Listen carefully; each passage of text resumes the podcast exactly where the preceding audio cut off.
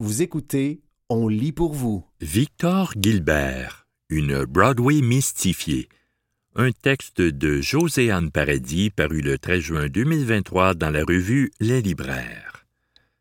Victor Gilbert, auteur de polar et dramaturge, prouve qu'intrigues policières et théâtre peuvent faire bon ménage non seulement sous sa plume, mais également dans Brouillard, son plus récent roman.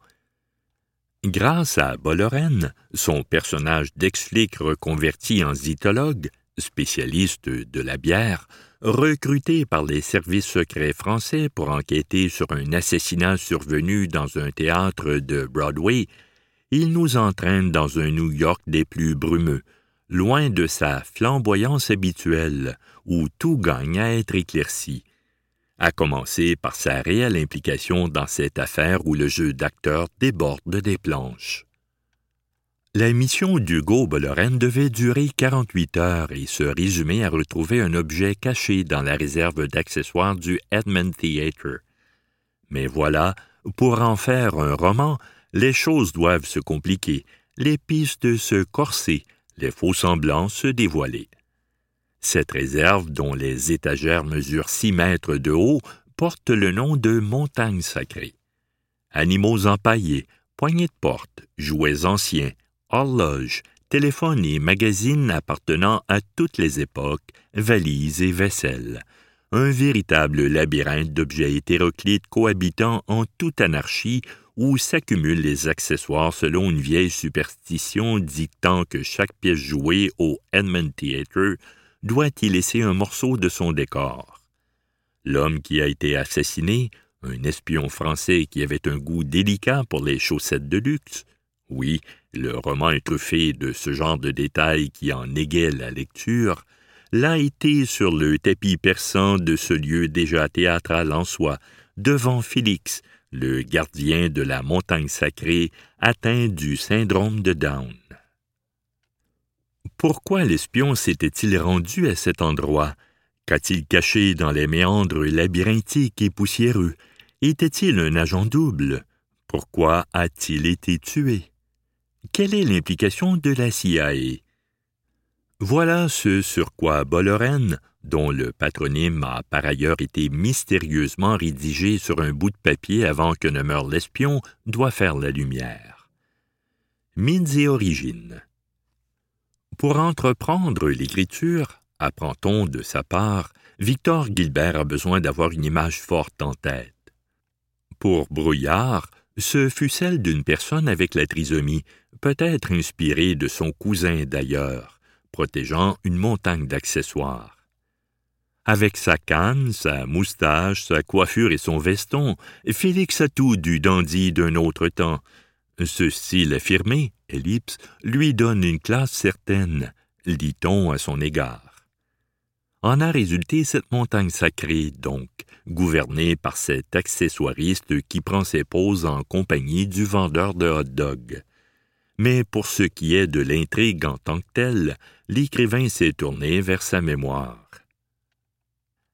Alors qu'il a environ seize ans, Victor Gilbert lit un fait divers une anecdote fascinante relatée par le dramaturge Sacha Guitry, qui lit monnaie à une certaine pièce de théâtre. Ce petit morceau d'histoire, dont on taira bien entendu la teneur pour ne pas ternir le plaisir de celui qui plongera dans l'œuvre, lui était depuis resté en tête, et c'est dans Brouillard qu'il a finalement servi de terreau pour l'élaboration d'une intrigue. J'avais très envie d'écrire un roman sur ce qui se passe dans un théâtre. On dit d'ailleurs que c'est toujours mieux d'écrire sur ce que l'on connaît. Mais paradoxalement, ça a été ce roman qui a été le plus dur à écrire, nous dit-il. La pression, puisqu'il connaissait le milieu et n'avait surtout pas envie d'en dire des bêtises, était décuplée, nous avoue-t-il en souriant en découlent de charmants passages qui témoignent bien que l'auteur a maintes fois parcouru ces lieux. Le théâtre vide est encore imprégné des parfums de la foule fraîchement partie, un mélange de fragrances haut de gamme et de transpiration universelle. Ces résidus de présence dans ce lieu déserté créent une sensation lugubre, l'impression que le théâtre est hanté. Oh, et oui, il y a un peu de Gaston Leroux et de son fantôme de l'opéra sous sa plume et dans l'Edmund Theatre. L'originalité de Brouillard réside dans cette façon de brouiller les pistes, mais aussi de flouter les lieux qui ont été mille fois mis en mots ou en scène par d'autres artistes et qui en ont façonné l'idée qu'on s'en fait. Couper la verticalité de New York, c'est ça qui m'intéressait, explique l'auteur, avant d'ajouter qu'il n'a cependant pas eu la sensation d'écrire réellement sur New York, entre autres parce que cette ville de flamboyance est totalement métamorphosée sous la brume épaisse qui la recouvre, ce qui multiplie les contraintes pour Bollorène, renforce l'idée de huis clos et ajoute à l'atmosphère inquiétante. C'est désagréable, cette impression que le monde extérieur vous engloutit, la possibilité de l'évasion, c'est ce qui rend l'enfermement citadin supportable, lit-on dans le roman. D'ailleurs, L'une des scènes très fortes du livre se passe à ras le sol, les personnages étendus sur le gazon humide, ne voyant même pas à un mètre devant eux, se transmettant de potentiels secrets d'État sous le couvert du brouillard. On est loin des descriptions de la magnificence de l'Empire State Building. Inspiré par le théâtre St. James, celui qu'on voit dans l'épatant film Birdman, pour créer son Edmund Theatre, Gilbert a choisi de déposer son petit établissement culturel qui ne paie pas de mine aux limites de la désuétude, mais dont l'aura, même si elle se délite tranquillement, est bercée par le charme des superstitions, en plein Broadway. Un théâtre centenaire, enclave française au cœur de la grosse pomme, qui surfe sur une rumeur datant des années 1960. Les rumeurs, quand elles plaisent, elles enflent. Où plane une présence fantomatique, où les employés colorés sont tous français, où une bière illégale est brassée dans le sous-sol comme si la prohibition était toujours d'actualité, et où les prudères, contraction de première et dernière, font sa renommée, Certaines personnes se sont persuadées que le Edmund Theatre était doté d'une aura particulière. Il porterait chance à tout spectacle y jouant sa première, lui garantissant succès et longévité. C'est idiot, mais c'est indéboulonnable. Il y a des troupes qui paient des fortunes pour venir jouer ici, un seul soir, simplement pour avoir le bon œil qui plane au-dessus de leur production. Sans personnage, pas de roman, disait Burgess. Dans cet étrange théâtre évolue une faune étonnante, des individus comme seule la fiction peut en inventer. J'aime les personnages forts et bien marqués, nous explique Gilbert, qui a créé notamment un éclairagiste aveugle, clin d'œil à un personnage, favori du public, d'une de ses pièces mettant en scène un coiffeur aveugle coiffant un chauve, un perroquet qui abuse des Irish Coffee et qui ne se soucie guère de la force en café ou en alcool de la boisson. C'est le charme de ce cocktail sans horaire, les abus du matin qui se mêlent à ceux du soir. Un directeur désinhibé qui fait l'amour tout en immobilisme et une régisseuse aux airs de Mary Poppins. Et il y a Bollorène, nouvellement zytologue et engagé sous la couverture d'être le nouveau barman afin d'explorer les dessous de ce lieu. Bollorène, amoureux et attendri par cette Mathilde qui l'accompagne. Un ex-flic incapable de mentir et qui, pour s'empêcher de fumer, se rabat sur du chocolat.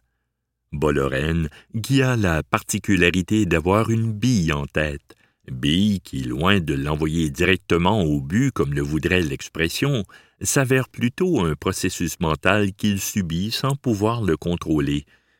Lorsqu'une énigme se pose à lui, une bille roule dans son esprit, s'anime lorsque des indices surgissent devant lui, et fait bing lorsque le mystère est résolu. J'aime la visualisation de l'inconscient, explique l'auteur qui glisse effectivement ici et là des mentions à cette bille afin d'accompagner le lecteur dans la découverte potentielle d'indices, d'accompagner Bollorène, qui entretient une relation douce amère avec la dite bille dans ses démarches. Un passé livresque. Victor Gilbert est né en France et a grandi entouré de livres. Chez lui, il y en avait toujours. Sa mère, notamment traductrice de Ken Follett, l'amenait souvent dans les salons littéraires. Avant de poser ses pénates à New York, à quelques pas de l'étincelant quartier de théâtre, il a demeuré en Chine, où il a dirigé une troupe de théâtre francophone à Shanghai de 2009 à 2014. Une expérience qui lui a inspiré son premier roman, l'histoire fabuleuse du français insouciant devenu chinois insurgé, Ikari, 2018, qui met en scène un dramaturge attachant, débonnaire et volontaire, qui rappelle par endroits le Meursault de Camus en plus joyeux, L'écriture de Gilbert a un petit quelque chose de caustique surprenant de Martin Page, et l'auteur maîtrise cet art particulier de la chute, non pas finale, mais régulière dans ses phrases, ce qui pousse à l'éclat de rire. D'abord dramaturge, donc ses pièces, principalement des comédies, flirtent avec l'absurde, nous dit-il, Gilbert s'est tourné vers le polar lors de l'écriture de Douve, premier volet mettant en scène l'inspecteur Bollorène, au moment où il s'est rendu compte qu'il ne pourrait faire de cette histoire une pièce de théâtre. En raison du grand nombre de personnages, mais aussi parce que les cozy mysteries n'ont pas tout à fait la cote en France. Et il a passé le pas avec succès, car autant Douve que Terra Nullius furent récompensés de prix.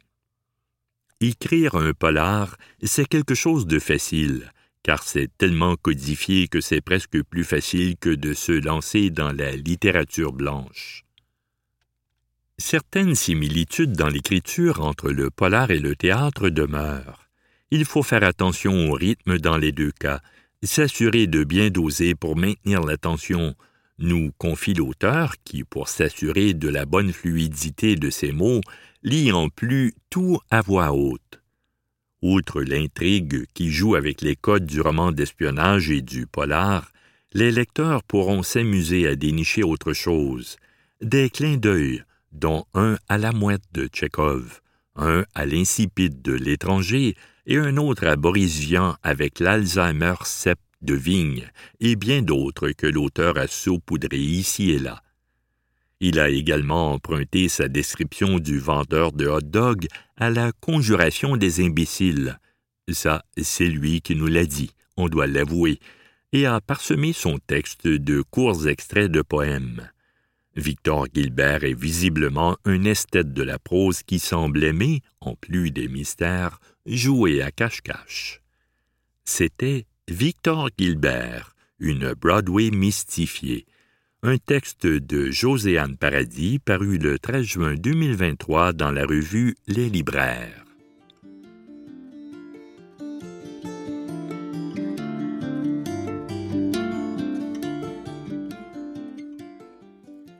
Aperçu du thriller contemporain ou de l'originalité du crime considéré comme un des beaux-arts. Un texte de Norbert Spener, paru le 13 juin 2023 dans la revue Les Libraires.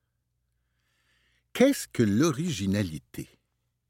Selon Wikipédia, grand gourou cybernétique de notre époque, c'est le caractère que présente une œuvre lorsqu'elle porte l'empreinte de la personnalité de son auteur. Elle se distingue de ses copies, de ses contrefaçons et des œuvres dérivées. Une telle œuvre a un style et une substance unique.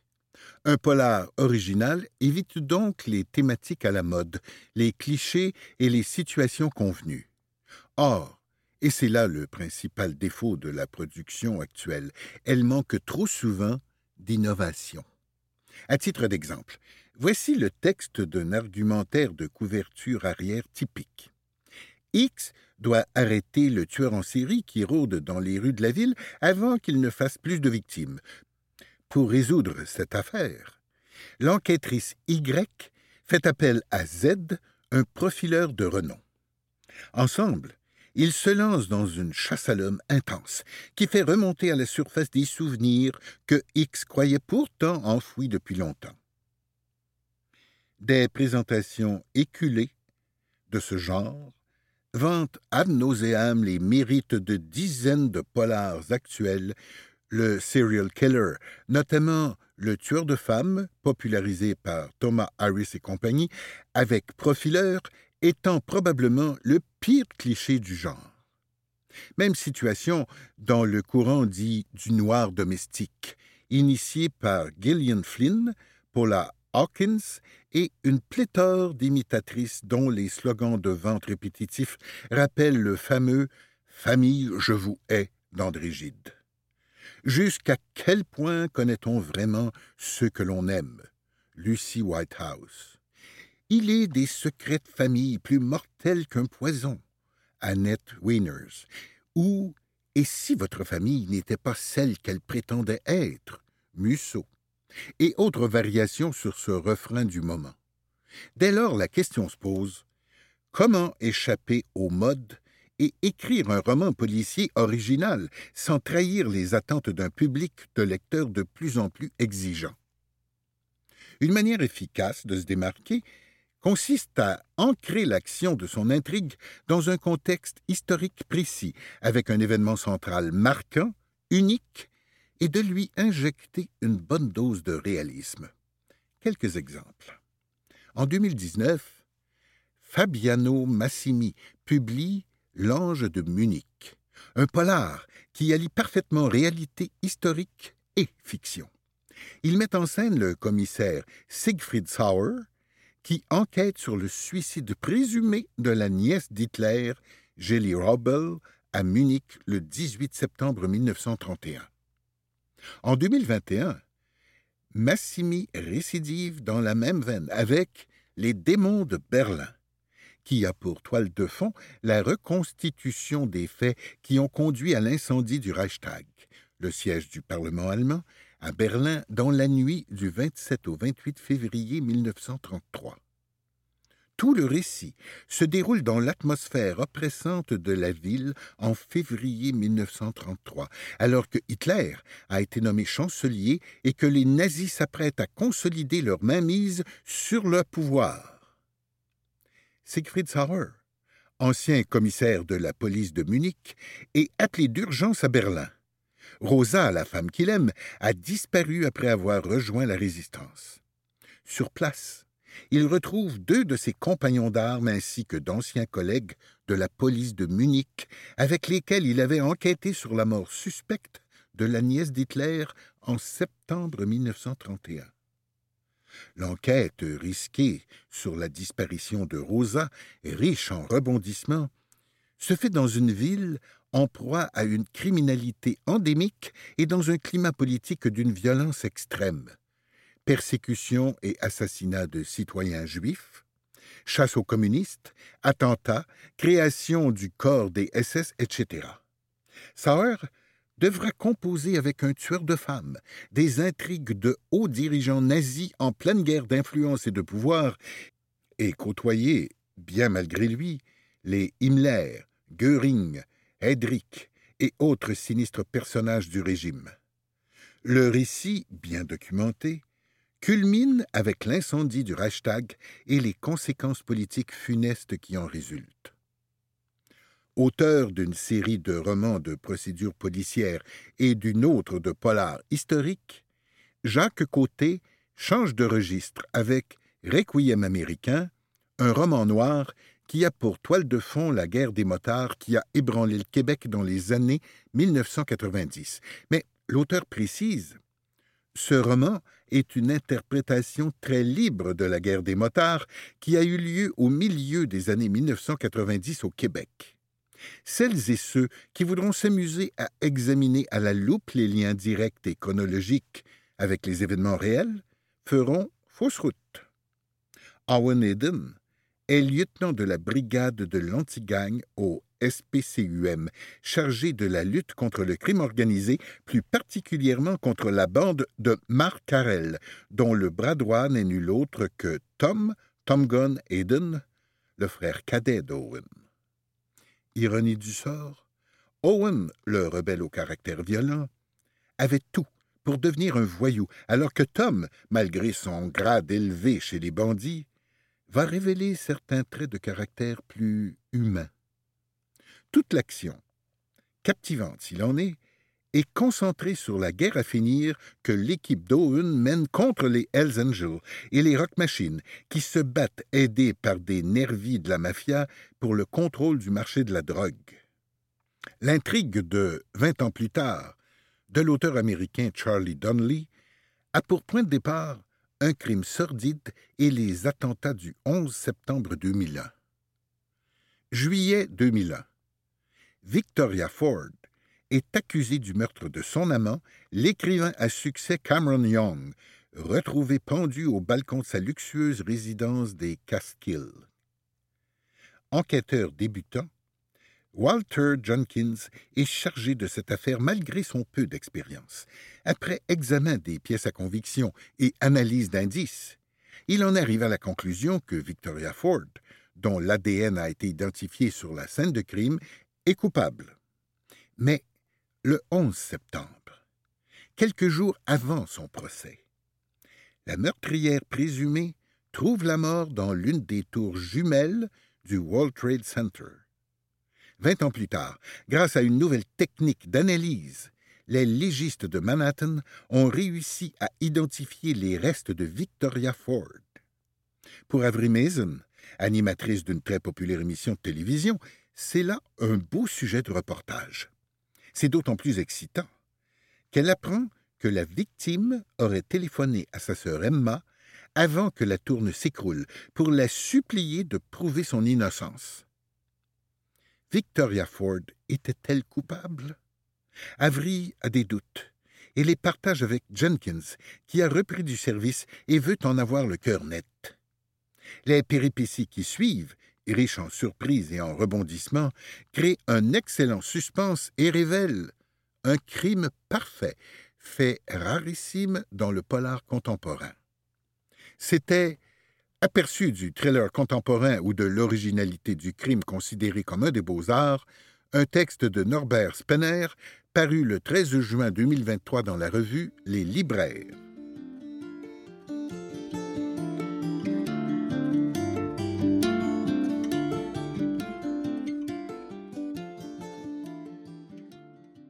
Les libraires craquent, littérature de l'imaginaire des suggestions de lecture des libraires indépendants paru le 16 juin 2023 dans la revue Les Libraires.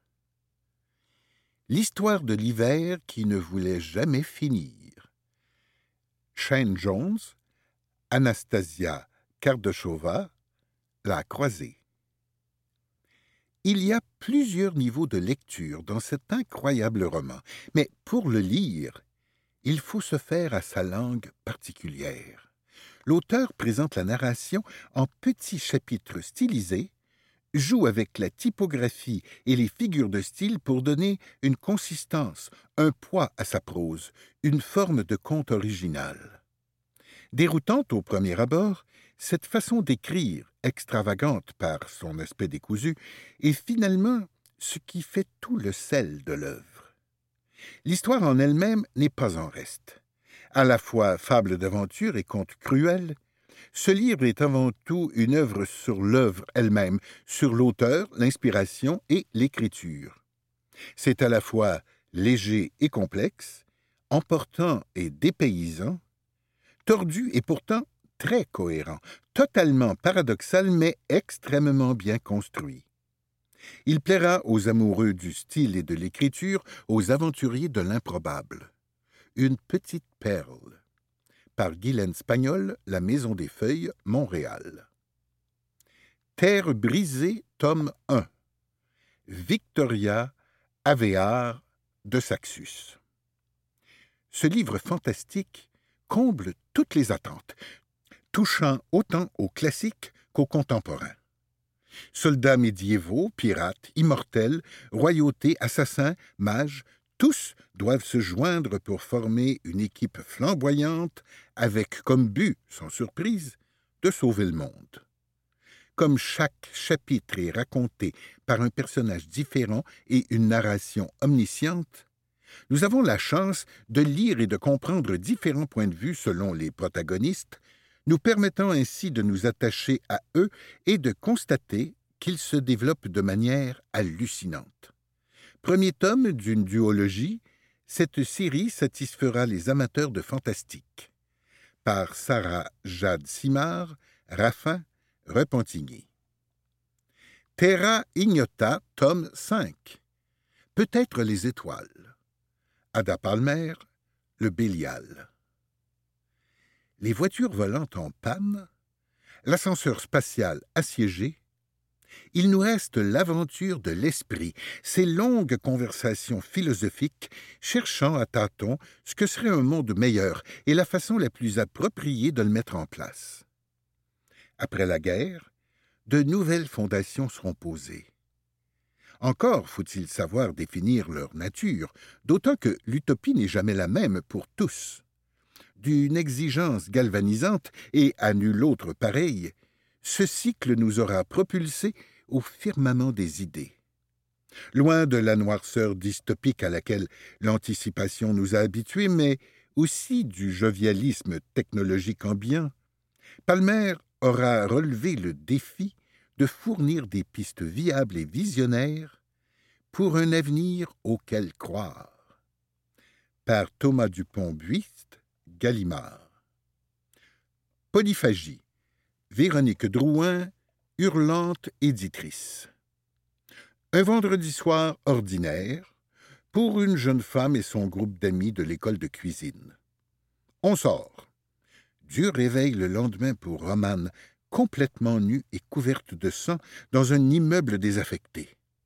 Son dernier souvenir les toilettes du bar où elle est allée, car elle ne se sentait pas très bien.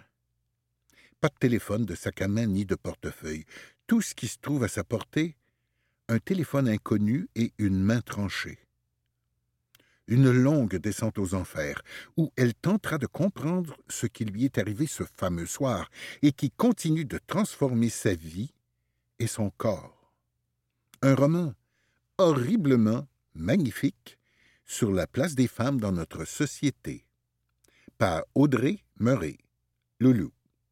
C'était Les libraires crack, littérature de l'imaginaire, des suggestions de lecture des libraires indépendants, paru le 16 juin 2023 dans la revue Les libraires.